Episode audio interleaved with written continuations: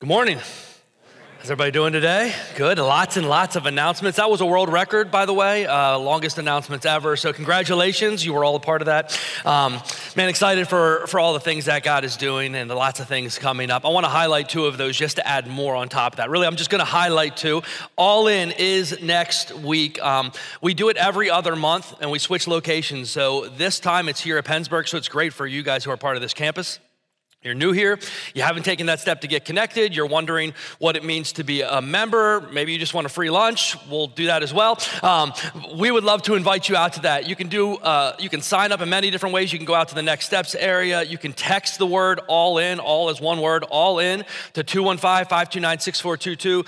Please do us a favor though, if you're interested in coming, sign up today because we need to get a head count so we know how much food to prepare. So that's coming up next Sunday. And then as Pastor Jonathan said, we've been talking about this the last few weeks, this Step Up Challenge. If you haven't joined a team yet, as we go to two services, we need all hands on deck, right? And so this is an opportunity for you to get involved.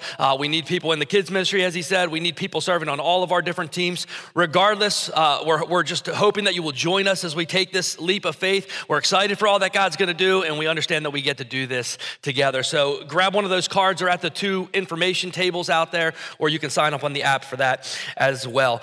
Today, as you see, we're kicking off a brand new series that's gonna be taking us through Easter called Jesus Is. And so what we're gonna be doing over the next few weeks is we're gonna be looking at some of the events leading up to and through Jesus's death, burial, and resurrection, and discovering what we can learn about Jesus and the relationship he wants to have with us through these stories and through what he says. How many of you know that's really, really important? It's really, really important to understand the type of relationship that Jesus desires to have with us. We don't have a relationship with God based on what we think or what we want, right? We don't get, it's not Burger King, it's not have Jesus your way, right? Like there's a way that Jesus desires to have a relationship with us, and he clearly speaks about it and tells us who he is, his identity, his nature, his character, and how we can have that relationship with him. And so to kind of get us on the same page with where we're going today, I want to ask you a question, as we often do when we begin. How many of you have ever had a season in your life where God kind of felt distant? Come on, we can raise our hands, we participate here. You've had seasons in your life where God has felt a little bit distant, where there's been times where maybe you've asked, God, where are you? Like, where are you in this situation? God, why didn't you answer me? Or why didn't you answer me the way that I was hoping you would answer me? Or maybe there was times where you said, God, why didn't you do something? Why didn't you show up? I don't understand why.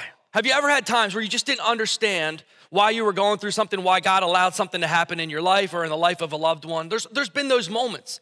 And the Bible is clear that God will never leave us nor forsake us, that he goes with us through everything, that he walks with us through every path we go through in life. So the Bible's clear about that. So why is it that we have those times where we still feel that way, where we still feel like that's not the case, that God has kind of left us hanging, that he has left us where we are, that he's been distant in those moments? What do we do when God feels distant? What do we do? How do we respond? How do we answer that feeling that we experience? Well, the story we're gonna be looking at today is found in John chapter 11. So if you have your Bibles, turn to John chapter 11. We're gonna be looking at verses 1 through 45 this morning. Just kind of preaching through this entire story. It's a story that maybe you're familiar with, but if not, we're gonna teach it today, all right? John chapter 11, verse 1 through 45, it starts by saying this. Now, a man was sick, Lazarus from Bethany, the village of Mary and her sister Martha. Mary was the one who anointed the Lord with fragrant oil and wiped his feet with her hair. And it was her brother Lazarus who was sick. So the sister sent a message to him, Lord, the one you love is sick. Now, we have to understand from the very beginning of this story that these are very close friends of Jesus. How many of you have friends that you know that you'll be there for them no matter what, they'll be there for you no matter what you're going through? Like, these are your best friends, longtime friends in your life. How many of you have friends like that? Like, you know you can call them in the middle of the night, you run out of gas somewhere, they're gonna show up and help you out. Not the friends who are gonna see your number in the middle of the night and just ignore it. I'm talking about good friends. They're the ones who have refrigerator rights, right? They go into your house, they don't even ask to go in your refrigerator, they just go in and steal your food. Those kind of friends, good friends. This is the type of friend that when you're about to do something crazy, you call them, and they're either going to be the friend that helps you not do something crazy or the friend that does the crazy thing with you. But regardless, they're that close, good friend. This is the type of friends that Jesus was with this brother and his sisters. They weren't just acquaintances. This isn't just somebody that Jesus ran into one time while he was doing one of his miracles and kind of quickly met them, introduced themselves. This is a family that Jesus was incredibly close with. In fact, they said, Lazarus, the one that you love, right? Like you love this guy, that we're close, we're more than just acquaintances. Most likely Jesus had spent time at their houses, maybe even crashed on their sofa when he was going through town doing ministry. He had ate meals with them, dinner with them. They had inside jokes with this family. I mean, this was a family that he was incredibly close to. If Jesus was gonna be there for somebody during their time of need, this would be a family he would be there for. This would be a person that he would show up for when they need it. And it's a serious situation. Lazarus is sick. It's not just a little cough or a cold. It's a desperate enough situation that they send word to Jesus. They take about a day of traveling to find Jesus and to let him know about Lazarus' condition. You need to show up, Jesus. It's getting bad. So what happens? Verse number 4, when Jesus heard it, he said, "This sickness will not end in death, but it's for the glory of God, so that the Son of God may be glorified through it." Starts off really well. It's not gonna end bad, guys. Don't worry about it. I got this. Then it says this, now Jesus loved Martha, her sister, and Lazarus. So when he heard that he was sick, he stayed 2 more days in the place where he was. And when you read it, it's kind of like, what? That doesn't make, I think they answered that the wrong way. Should have said, when Jesus heard about his great friend in his dire situation, he ran out of the house as quick as he could. He called up a camel Uber or whatever they had in that day. He rushed there as quick as possible to be there with his friend Lazarus. He cared deeply about him. He's gonna show up, and it doesn't say that. It says, when he heard about his condition, he says, he stayed where he was at for 2 more days. He did nothing. He didn't give a reason. He didn't tell him why he was doing what he did. He just simply stayed where he was at. And there's a few things I think we can learn today through this story that will help us when we're in those seasons of disappointment and those seasons of feeling like God has let us down. The first thing is this: with God, a waiting season is never a wasted season. With God, a waiting season is never a wasted season. You have to understand that God is in the waiting. In this situation, it probably seemed like Jesus's timing was off. It probably seemed like he was a little bit late to the party. And one thing I've come to realize about God's timing is it's not often like my timing. Like God's timing does not often fit with my time. How many of you ever experienced that in your walk with the Lord? That God's timing does not often line up with what your expectations are and what you hope the time frame will look like. I was thinking about this because oftentimes in my life, if I'm honest with you, I'm not a really patient person. I'm not really good in the waiting seasons. And this comes out in very practical ways in my life. Like a few years ago, we were driving to our family vacation we go to every year in Myrtle Beach. And we've had many stories we've shared about these adventures, because there's always an adventure that happens during these drives. And this year, the point that I always have with these trips is I try to time the trip so that I don't hit traffic in Washington, D.C. Like that is literally my entire goal. I don't care about anything else that happens. My goal is to avoid traffic in Washington, D.C. because it's horrible.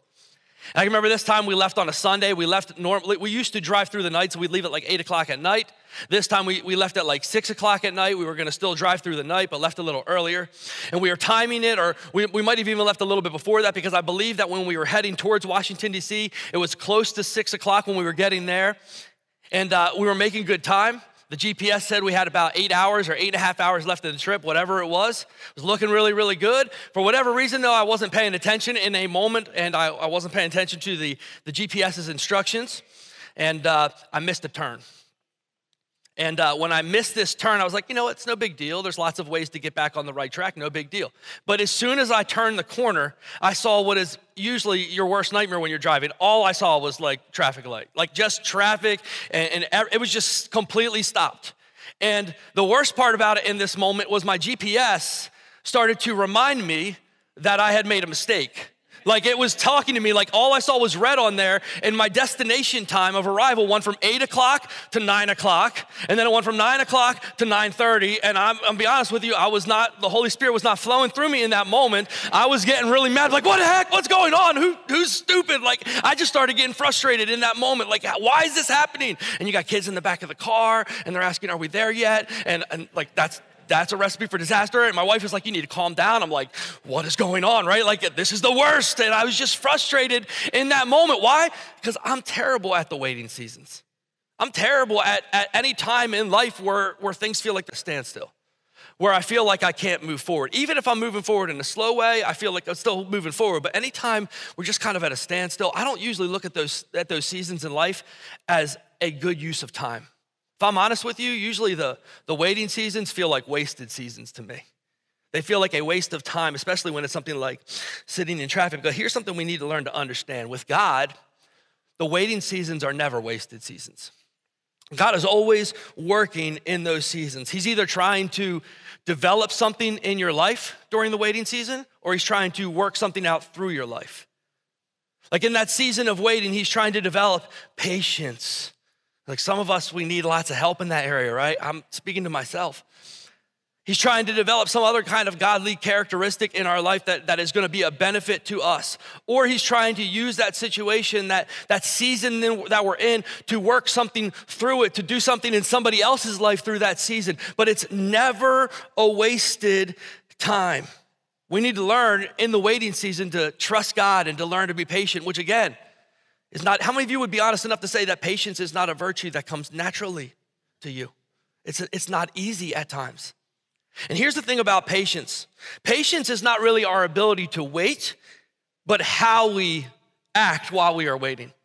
Like it's not just our ability to wait, it's our attitude and the attitude we have when we're in the waiting that really matters. Because some of us, we can be patient, but we're terrible when we're being patient. Like we're patient, but we're not really patient because our attitude is horrible during that season. And it's not just about the waiting, it's about how we act in the waiting. Here's the thing about God. He's not constrained by time the same we are. The Bible says a day is like 1,000 years. 1,000 years is like a day to God. He's not constrained by the same properties when it comes to time. And so we have to constantly remind ourselves that God's timing's not like our timing, but his timing is perfect. Someone said it like this, and I thought this was really good. They said, trust in God's timing.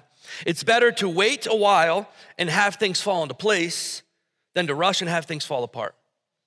How many of you ever experienced that? You're like, all right, I'm not waiting for God anymore. I got this. I move forward and everything just kind of falls to crap. Everything falls apart. Because you try to step out of God's timing and into your own timing. It's better to wait, to be patient, to learn to trust God in that season of waiting and experience in him supernaturally put things into place than to rush and try to do it in your own power, in your own strength, in your own timing, and have everything fall apart and get messed up. God's timing is not our timing, but he's always right on time. With God, a waiting season is never a wasted season. Number two, another thing we can remember about God is this: God's delays are not necessarily God's denials. Just because God delays doesn't mean that he is not going to come through. Just because he doesn't work in your time frame, in my time frame, doesn't mean that he's not going to show up and work it all out. Check out what happens in these next few verses. Verse 7, then after that, he said to the disciples, let's go to Judea again. Rabbi, the disciples told him, just now the Jews there tried to stone you, and you're going to go there again? He said, aren't there 12 hours in a day? Jesus answered, if anyone walks during the day, he doesn't stumble because he sees the light of this world. If anyone walks during the night, he does stumble because the light is not in him. Verse 11, he said this and then he told them, our friend Lazarus has fallen asleep, but I'm on my way to wake him up. The disciples said to him, and I love the disciples because they're just like us, Lord, if he has fallen asleep, he's gonna get well. And what they meant by that was, again, they're trying to kill you there. If he's sleeping, we don't have to go and you don't have to die. It's a good thing. Jesus, they answered, however, he was speaking about Lazarus' death, and they thought he was speaking about natural sleep. So Jesus just told them plainly, Lazarus has died. Mary and Martha, they were wanting Jesus to come and show up and heal their brother, but he delayed. And because he delayed, it seemed like he had denied their request. It seemed like, it appeared like in that moment that he had denied the request. But here's what we have to learn to understand, right? Even though Jesus delayed, he had a plan. Remember back what he said in the very first few verses. He said, this sickness will not end in death, but it's for the glory of God so that the Son of God may be glorified through it. He promised them, listen, Jesus isn't a liar. He promised that it wouldn't end in death. I love how Jesus used his words very, very, very clearly there. He said, it's not gonna end in death. He never said death wasn't gonna be a part of it. He just said death wasn't gonna be the final word in this situation. All right, like that's important. He was clear that death was not going to be the end. The crazy thing is scholars believe that at this moment when Jesus said these words, that Lazarus had already died, which means when they left, the friends left to give word to Jesus, sometime during that day journey, Lazarus was already dead. They didn't have cell phones to call him and tell him, hey, just come back, don't bother Jesus, he's already dead, it's too late, right? Though they were on that journey already to go see Jesus, and Lazarus has already died at some point during that. And Jesus knows it. Jesus knows that he has died. And in that knowing of what was already the situation, he proclaimed this truth that this was not going to end in death. Death usually means the end. Death usually is a final type of thing. But Jesus does not look at things the same way that we look at things. Jesus speaks of things not as they appear to be or as they are in that present moment, but as they're going to be. And in that situation, that's how he speaks. So right now, the plan's not looking good. Right now, it's looking like the request has been denied. Lazarus as dead, but God always sees the bigger picture. And here's what I want you to understand. What we see as a delay, Jesus sees as an opportunity. What we often see as a delay, God sees as an opportunity for his power to show up in that situation. Another thing we can see in this story, number three, God is always working for your good and for his glory. We serve a good God. He's a promise-making and a promise-keeping God. He's a miracle-working God. He's a God who's able to make a way when it seems like there is no way to be made. And he's a God who's always working for our good and for his glory in every situation. So what happens? It says, Lazarus has died, verse 15, and I'm glad for you, talking to his disciples, I'm glad for you that I wasn't there so that you may believe. So let's go to him. Jesus looks at his disciples and says, I'm glad that my friend has died. I'm glad that we didn't show up on time. I'm glad that we delayed. Why? Because he was trying to develop something in the disciples' lives. He was trying to build something into their lives, increase their faith, help them to believe in him in ways that they hadn't believed in him to this point. See, here's the thing. Oftentimes, God has to do something in us before he can do something through us. Right? Like he has to do a work in us before he's able to do a work through us. And so here's the thing about the disciples. They had seen many miracles. Over these years, they had walked with Jesus. They had seen people healed miraculously. They'd seen demons cast out of people. They've seen multitudes fed miraculously. They've seen all of these miracles. They hadn't really seen a lot of people being raised from the dead. And maybe they kind of got a little bit complacent. Maybe they just kind of started taking these miracles for granted because they've seen them all the time. This is just the way Jesus is. This is what happens. We don't really know, but Jesus was trying to develop something in their life. See, here's the thing. God was going to use these group of disciples, these group of men, to radically change the world after his death, burial, and resurrection. But before he could use them to radically change the world, he had to do a work in them first. He had to do something in them to build their faith, to increase their faith, to build the character in them that they were going to need to be used by him to change the world. God is ultimately going to use this situation for their good, right? To build their faith and for his glory to be seen in this moment. So I want to keep reading the story because we're going to see how God fulfills his promise and does what he promises to do. And what I believe is one of the most powerful miracles that we have recorded of Jesus ever doing. And here's the thing. In fact, this miracle more than anything else proves that Jesus is who he claims to be. Like you can do, when you raise somebody from the dead, that is pretty good proof that you should listen to what the guy has to say.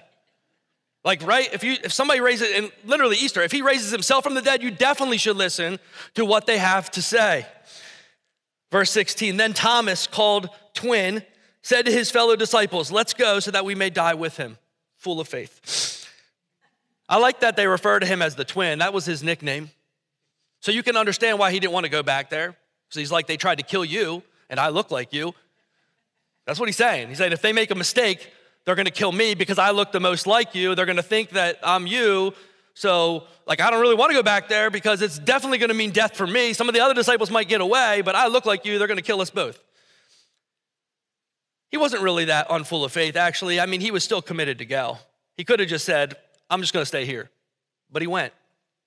So when Jesus arrived, he found that Lazarus had already been in the tomb for 4 days. Now, this is really, really important. 4 days is a very significant amount of days. The Jewish people at this time had this superstition, wives' tale, whatever you want to call it. It was a deeply held belief, though, that when somebody died, the soul would leave their body, but the soul would kind of hover around. For 3 days, the soul would kind of hover around the body, stay around the body in hopes that it could make a return. But after 3 days, it was game over. Like after 3 days, the soul was completely gone. And so we're starting to realize why Jesus delayed in this moment. We're starting to realize why Jesus waited where he was at for 2 days, because healing somebody is a great miracle. Jesus did this many times, right? Bringing somebody back, raising somebody from the dead, even greater miracle. Raising somebody from the dead who is so dead that even all of their superstitions say it is impossible to come back to life is an even greater miracle. That's the type of impossible, glory-revealing miracle that God loves to do. Verse 18, Bethany was near Jerusalem, about 2 miles away. Many of the Jews had come to Martha and Mary to comfort them about their brother. As soon as Mary heard that Jesus was coming, she went to meet him, but Mary remained seated in the house. Then Martha said to Jesus, "Lord, if you had been here, my brother wouldn't have died."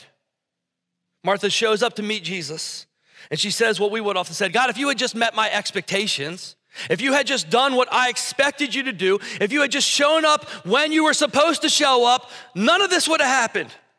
Our brother would still be alive. We wouldn't be going through any of this pain if you had just done what we expected you to do," which leads to the fourth thing I want us to see today. If God always met your expectations, he'd never have an opportunity to exceed them. We serve a God who can do above and beyond what we expect, what we hope, dream, or imagine. Mary and Martha in this situation, they were expecting a healing. Jesus had something bigger in mind. In Ephesians 3:20, it says, God is able through his power at work within us to do immeasurably or infinitely more than we might ask, think, or imagine. God is not a God of simply meeting our expectations. God is a God who is able to do above whatever we expect. In fact, our expectations, a lot of times, if we're honest with ourselves, are way too small for the God we serve. Like our expectations are very, very limited. And God is able to do above and beyond what we expect, what we think can happen. He is able to exceed those expectations. And that's what he's trying to do in this situation. Lord, if you had been here, my brother wouldn't have died. I love her faith in this, that she goes, yet even now, even though the situation doesn't look good, even though I feel like you let us down, even though you didn't show up when we were expecting, even now, I know that whatever you ask for, God will give you. Your brother will rise again, Jesus told her. And Martha said, I know that he will rise again in the resurrection of the last day. And Jesus said to her, and this is really, really life-changing verse, ready? Jesus said to her, I am the resurrection and the life. The one who believes in me, even if he dies, will live. Everyone who lives and believes in me will never die ever. Jesus is the resurrection and the life. This is a profound statement, spiritually profound statement. This is so significant for us to kind of get a hold of in our lives. He is saying in this moment that that he has power over everything in this world, including death. Up until this point, death has been pretty final. Death has usually had the last word, and Jesus is declaring in this moment that death is not final, that he has power over everything, including death, that the power that death once held, the fear that death once held in our lives, the sin that caused there to be death, all of those things, that Jesus has power over that. And not only does he have the power over death, he also says that he is the source of life itself. It means that real life, eternal life, abundant life cannot be found outside of Jesus. Everything else we experience in this life is counterfeit compared to the life that Jesus wants us to experience. 1 John 5, verse 11 and 12 says, and this is what God has testified. He has given us eternal life, and this life is in his Son. Whoever has the Son has life. Whoever does not have God's Son does not have life. He's the source of life, real life, eternal life is found only in Jesus. If you have Jesus, he says, you have life. If you don't have Jesus, you don't truly have life. You're not experiencing life. He's the resurrection and the life. See, we tend to look at the resurrection as an event in history, an event that took place in history. But what Jesus is saying in this moment is that the resurrection is not an event. It's a person, and his name is Jesus. He is the resurrection and the life. Let's look at verse 27. Do you believe this? Yes, Lord, she told him. I believe that you are the Messiah, the Son of God, who comes into the world. Having said this, she went back and called her sister Mary, saying in private, the teacher is here and is calling for you. As soon as she heard this, she got up quickly and went to him. Jesus had not yet come into the village, but was still in the place where Martha had met him. The Jews who were with her in the house consoling her saw that Mary got up quickly and went out. So they followed her, supposing that she was going to the tomb to cry, to mourn. When Mary came to where Jesus was and saw him, she fell at his feet and told him, Lord, if you had been here, my brother would not have died. When Jesus saw her crying and the Jews who had come with her crying, he was angry in his spirit and deeply moved. Where have you put him, he asked. Lord, they told him, come and see. And Jesus wept. So the Jews said, see how much he loved him. But some of them said, couldn't he who opened the blind man's eyes also have kept this man from dying? Couldn't he have showed up on time and not let any of this happen if he had just been where he was supposed to be? Why was Jesus angry in this moment? And let's just be clear, this anger is not like a sinful anger. This is that righteous anger. Why was he angry in this moment? Was he angry at their lack of faith? Was he angry that they didn't believe in him at this moment? Was he angry about that? I don't believe that's why Jesus was angry in this moment. I believe that Jesus was literally angry in this moment at what death had done. He was angry at sin and how sin had caused this death and this pain to enter the world. He was angry at the fact that this had caused so much sorrow in the lives of people that he deeply loved and deeply cared about. He wept. Now, Jesus has so much power. He already knew what he was going to do. He already knew what he had came there to do, right? He already had declared what he was on his way to do. He already knew what he was going to ultimately do in just a few weeks when he was going to overcome death himself. But in that moment, he wept. He was overcome with emotion. Sometimes I think we paint this picture of a God who's so distant and doesn't care about us. A God who's so distant that doesn't care about our needs, doesn't care about what we're going through, doesn't care about our brokenness we experience in this life. This is proof. Bible says that if you want to know what God is like, look at Jesus, because Jesus is God. This is Jesus. Even though he knew he was going to overcome death in that moment, even though he knew what he was ultimately going to do, weeps with his friends who are broken, feels their pain, empathizes with them in their weakness. He knows what it's like to experience pain and sorrow. He knows what it's like to be hurt and broken. He knows what it's like to lose a loved one, a friend that he deeply cares about. And he's angry at death in that moment. He's angry at the power that death held. So what happens in verse 28? Jesus, angry in himself again, came to the tomb. It was a cave and a stone was lying against it. Remove the stone, Jesus said. Martha, the dead man's sister, told him, Lord, he's already decaying. It's been 4 days. In the King James Version, it says, he stinketh. He stinks, like his body is decaying. It's been 4 days. We should not open. This is not a good situation. Everybody here is mourning already. We don't want to make them sick to their stomach. Like, don't open that up. I'm glad you want to do something, but you should have been here 3 days ago, 4 days ago. He's gone. I mean, that's what he's saying in this moment, right? He is dead, right? Not just normal dead. He is dead. He is stinky dead. He is soul gone dead. This is not a situation that you can do anything about in this moment. Jesus said to her, didn't I tell you that if you believed, you would see the glory of God? So they removed the stone. Jesus raised his eyes and said, Father, I thank you that you heard me. I want you to just picture this prayer for a second because it's pretty neat. I thank you that you heard me. I know that you always hear me, but because of the crowd of people standing around, I said it out loud so that they may believe that you sent me. And after he said this, he shouted with a loud voice, Lazarus, come out. The dead man came out, bound hand and foot. He was a mummy. All right, he came out. Linen strips with his face wrapped in a cloth. And Jesus said to him, loose him and let him go. Therefore, many of the Jews who came to Mary and saw what he did believed in him. Remember, he's always working for your good and for his glory. Many believed in him. Many who had showed up that didn't believe in him at that moment believed in him because of this miracle. And I love that Jesus shouted, because Lazarus wasn't hard of hearing. He was dead. Right? Like, I love that Jesus shouted in this moment. Here's why scholars believe that he shouted in this moment. I think this is pretty neat. And I don't know if it's true, but this is what they believe. I think it's pretty cool. They said the reason that Jesus shouted in that moment and he called Lazarus by name, because he is so powerful, because he is the resurrection and the life. If he would have simply shouted, wake up, get out here, all of the dead bones that could have heard him would have came out. So he had to make sure he called Lazarus by name, or they would have had quite the situation going on in that moment, right? That would have been crazy, right? He's so powerful that he has so much power in just his words, authority in his words, that one word was able to change Lazarus' situation. Come on, can we agree that Lazarus had no power to change himself in that moment? He couldn't do anything to change his condition. But one word from Jesus, the resurrection and the life, brought him from death to life.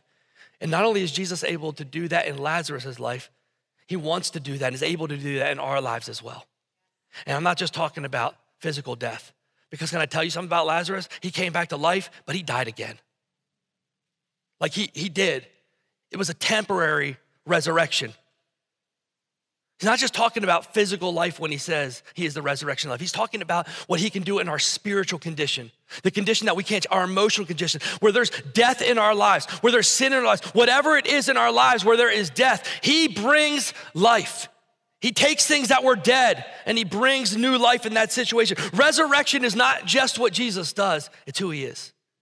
It's who he is. So that means that dead things can't stay dead when the resurrection and the life is in the situation. It means not only does God want you to experience eternal life, but he wants you to experience his abundant life as well. He wants you to experience that resurrection power in every area of your life. So where there's doubts in your life, he wants to bring hope, clarity, and faith. Where there is still sin or struggles in your life, he wants to bring freedom. You don't have to walk in that same bondage to sin anymore because he paid the price. He is the resurrection and the life. Where you feel like God has forgotten about you, and that God is distant and he's not showed up, he wants to remind you that he's not forgotten about you.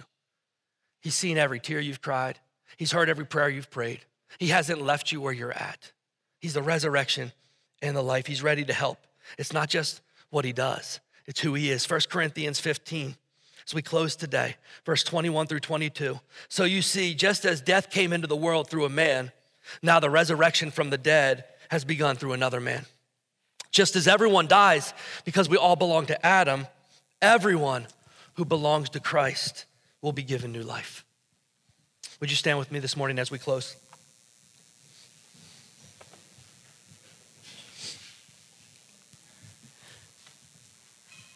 Let me tell you this, if you're in here today, if you don't know Jesus yet today, I don't think that it's an accident that you showed up here today. I believe that God has been working in your life, drawing you into his presence, drawing you to him. It's not an accident that you walk through these doors. You're not here by mistake.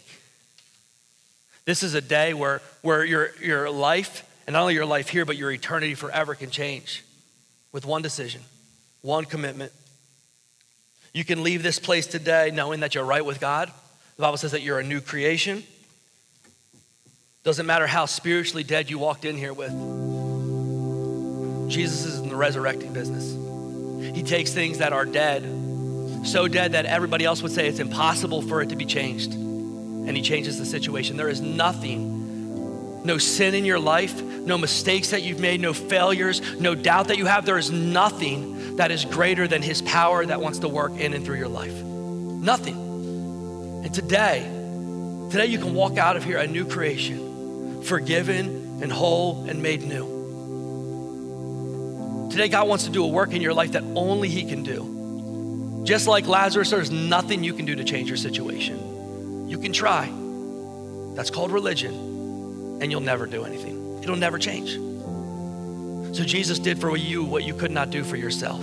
He became your sin. He died in your place for your sin. He purchased your freedom, so you never have to walk in that sin anymore, and he promises that he makes you new. So with nobody looking around for just a second, because we always want to give an opportunity for this, if there's anybody in here today who came in here knowing their spiritual condition as dead, who's chased after what the world has to offer for life, but has come up empty. You say, today, my only hope can be found in Jesus. Today, I'm saying yes to Jesus. I want to pray with you as we close today. So is there anybody in here? We're going to look around for just a second. Anybody in here today that says yes to Jesus? Today, I'm giving my life to him. Today, I'm walking out here, not the same way that I walked in here, but my life is gonna be Jesus's. I want him to save me. Is there anybody who would raise your hand right now? I see one hand in the back. Is there anybody else today? Hand over there as well. Anybody else today? Come on, can we celebrate with these people? This is amazing. People stepping from death to life. Listen. I don't ever want us to become a church which takes that for granted. That comes in and people walk from death to life, and we're like, that's okay. That's not okay. That's why we exist. And when we came here today and we prayed and we served because we expected God to change lives. We know he's still in the resurrecting business. So if you raise your hand today, I want you to pray with me, and we're gonna all pray together right now. And then before you leave today, I want you to do me a favor. I want you to fill out that card in the seat in front of you. Let us know that you made that decision to follow Jesus. Give it out at the New Here booth, because we want to connect with you and help you as you begin to walk as a follower of Christ. So would you pray with me today? Father, we thank you so much, Jesus, for dying on the cross for our sins. God, I thank you that you are not just in the business of bringing resurrection, but you are the resurrection and the life. That when we invite you into our lives, when we give you control, when we surrender and submit our lives to you, Jesus, that you completely make us whole. You bring life where there was death. God, I thank you for your salvation. I thank you for your forgiveness of our sins. God, I thank you that we can walk in freedom because of what Jesus has done for us. We give you all the praise, the glory, and the honor today. I thank you for those two hands that were raised today. God, I pray that as they leave here, they would know they're a new creation because of you, that they would begin to walk as a new creation, that you begin to draw their hearts, do a work inside of them that only you can do. We thank you for that. In Jesus' name we pray, amen. Maybe you're in here today, as we close in this time of worship, you're in one of those seasons. You're in one of those seasons where you feel like God has kind of left you.